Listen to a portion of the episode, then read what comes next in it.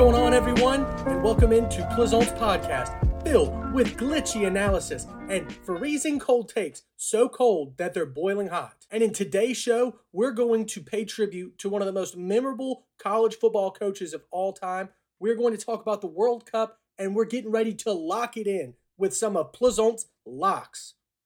This podcast is proudly sponsored by Hungry Howie's Baton Rouge. Check out their website for deals for both carryout and delivery. Right now, they have a phenomenal deal. Get a large one topping pizza for just $7.99 when you order carryout. Thank you so much to Hungry Howie's Baton Rouge. All right, and we are going to roll right in with a tribute to Mike Leach, the head coach for Mississippi State. He unfortunately passed away last night. I just wanted to pay tribute to one of one of my favorite coaches in college football over the past 10 to 15 years. This guy was probably one of the most interesting men on the planet. And not because he was adventurous, but because of how peculiar he was. He had an absolute pirate obsession. He is credited with designing and influencing the air raid offense, which has taken both high school football, college football, and pro football by storm. It's used on all three levels. Okay. His quote always, he even said it when he made a guest appearance on Friday Night Lights swing your sword. I'm not quite sure what that means, but I think that he meant try your hardest, be your best, and always shoot your shot. Like I said, this is one of the quirkiest members of college football. He inspired so many players. This story hit home for me. Gardner Minshew, a current player for the Philadelphia Eagles, struggled in the first three years of his college football career. As a matter of fact, in his fourth year, he told Sports Illustrated that he was going to go play for Alabama in his last year, but he was just looking to become like a graduate assistant. But Mike Leach called him while he was at Washington State and said, How would you like to lead the nation in passing? You know, like I said, Gardner Minshew, he was average. And he went to Washington State. He did lead the NCAA in passing for that year. He passed for 4,500 yards and 38 touchdowns. His senior season launched him into an NFL draft where he was picked with the 178th pick. Now, that doesn't sound like a lot, but with Gardner Minshew and his adventure that he's gotten to go on so far in the NFL, being a fan favorite in Jacksonville and now being one of the best backups in the league, it's all due to Mike Leach's faith in him. And he put that faith in so many different players, and he is responsible for so many different NFL careers. Most notably, Michael Crabtree with Texas Tech. I think everyone that's over the age of 20 remembers that game when Michael Crabtree caught that last second pass for Graham Harrell and walked into the end zone to, to beat top five Texas in a complete upset in a, an amazing rivalry game that we're no longer going to get to see anymore now that Texas is moving into the SEC. Now, let's just talk about what he did over his 23 year career as an offensive coordinator and a head coach. From 97 to 98, he was Kentucky's quarterbacks coach and offensive coordinator. In 99, he went right to Oklahoma to take over as the offensive coordinator there. And one year later, from 2000 to 2009, he was Texas Tech's head coach. There was a very strange dispute over a player and the discipline that which that player received uh, due to an injury, and Texas Tech decided to fire him.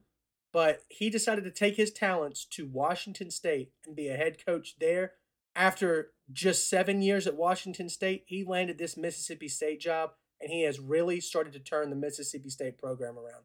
They finished eight and four this year, and a lot of SEC experts did not really see that coming. Over his 22 year head coaching run, he was 158 and 107, three conference coach of the year awards, and 16 winning seasons.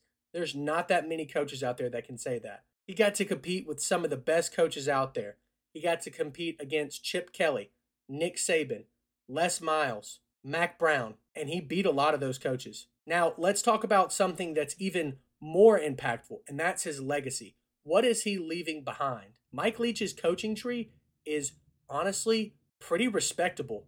You've got Art Briles, who I know he's dipped into controversy now, but he was a great coach at Baylor. Sonny Dykes, the coach of the year here at TCU.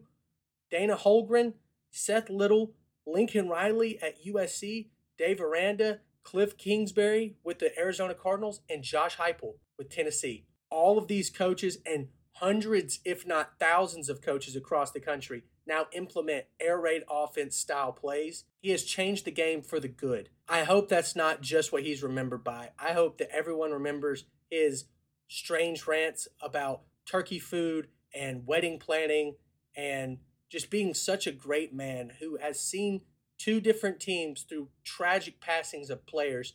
At Washington State, they had their starting quarterback uh, decide to take his life, and he had to lead his team through that. And just recently, a offensive lineman at Mississippi State passed away this year, and he really did see his team through that. I hope everyone can remember Mike Leach for being a good coach and an even better man. Our thoughts and prayers are out with his family tonight and all those players at Mississippi State that are going to be going through this loss together as a family.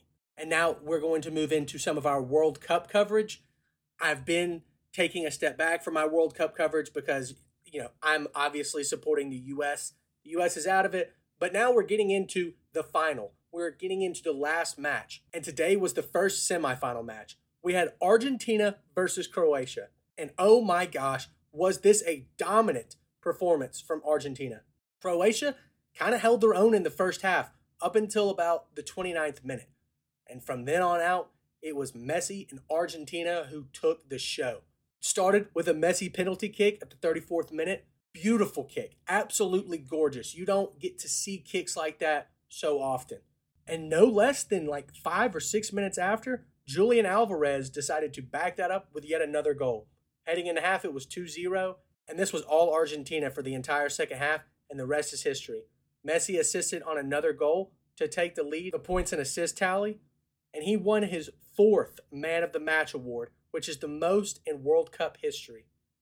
Argentina is going to advance to the World Cup final, and this is Messi's last go around, okay?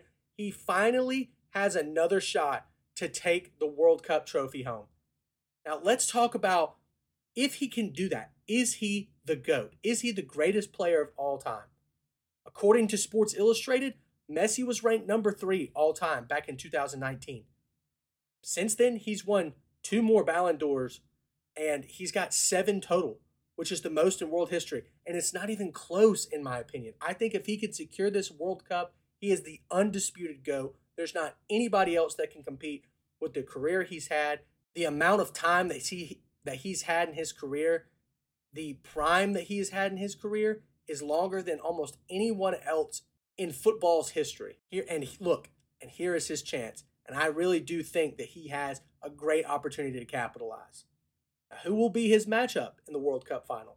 Tomorrow, we've got France versus Morocco, or should I say, France versus Cinderella. Morocco has pitched a shutout since the round of 16. They've only allowed one goal, including group play. They've had massive upsets against Spain and Portugal. And right now, I think this is the world's most popular team. I mean, yes, everybody wants Messi to win one, but I think this has a lot to do with the Arab background that Morocco has. The entire Arab world, from North Africa to the Middle East into Eastern Europe, is supporting Morocco with everything that they've got. They have billboards in so many major cities, including Qatar, in support of these Moroccan players. Right now, I think that Morocco has all the momentum. Their coach even said, Why can't we dream about winning the World Cup? What makes us so different from everybody else? Then he went on to compare his team to Rocky Balboa. Honestly, I love a good underdog story when it comes to tournament style play ins where you earn your spot. I think that Morocco has a good chance of beating France tomorrow, but it's all going to depend on if Mbappe will come to play for France. I think that he will. If I had to give odds on it, I would give France probably a 70 to 75% chance of winning. And I think it's going to be France versus Argentina in the final. And we'll talk about that in the next couple of days. All right, and now we are getting into the best part of the show, my favorite part of the show. I eat, sleep, and breathe this. Plaisance locks. And oh my God, this is the banger of the century. We've got six teams, six locks. We're locking it up all over the place tonight. We're 33 and 13 on the year. That's pretty damn good. Okay. First up, NC State minus six and a half versus Furman. NC State's only three losses are to Power Five teams. And Terquavion Smith is one of the best players in the ACC right now. He's averaging 18 and 5 a game. I think that he's going to have a hell of a night. NC State is also 6 and 1 at home, and Furman has not played a formidable opponent in the last five weeks. I think they're sleeping on this NC State team. NC State minus six and a half. Book it. Next up, Hartford plus eight and a half versus St. Peter's. This is not your St. Peter's from last year. This is not that Cinderella team. Okay? They're 0 and 4 on the road, and they've lost their last three. All of Hartford's wins have come at home. Eight and a half is a massive spread for two no name teams. I don't trust it whatsoever. I love it. Give me Hartford plus eight and a half. I'm taking a dog. Next up, LSU minus 13 and a half versus North Carolina Central. How is this spread not more? The only teams North Carolina Central has beaten are fringe Division 1 teams and junior colleges.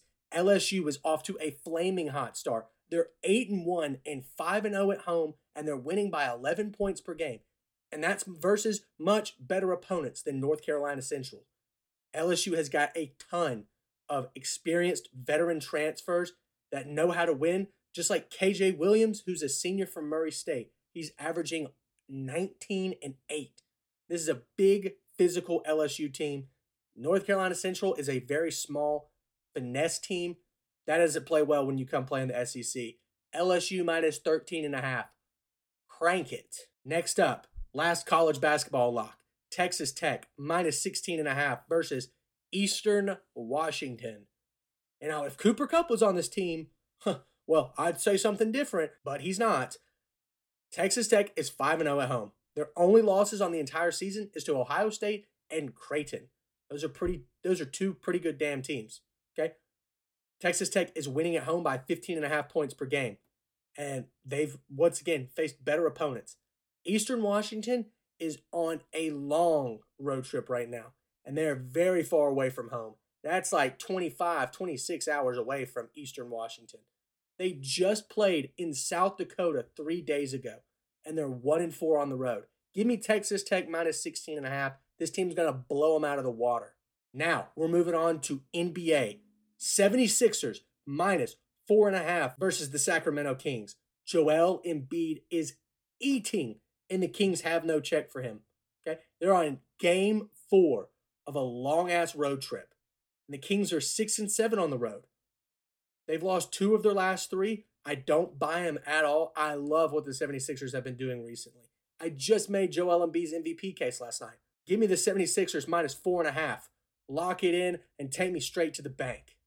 And last, but certainly not least, on this six team lock evening, Pelicans minus two versus the Jazz. Pelicans, seven game win streak. Jazz lost eight of their last 11. There's no check for Zion. He is an animal. He is eating. There's no one that can stop him right now. He just entered my MVP conversation. The Pelicans are going to make quick work of this terrible Jazz team. I don't know how they started out so well, but they are finally showing their true colors. They are awful. Give me the Pelicans just minus two. That's it. And that's going to do it tonight from Plaisance Podcast. Thank you guys so much for tuning in. I hope there was enough glitchy analysis and freezing cold takes to go around to everyone. We'll see you all tomorrow.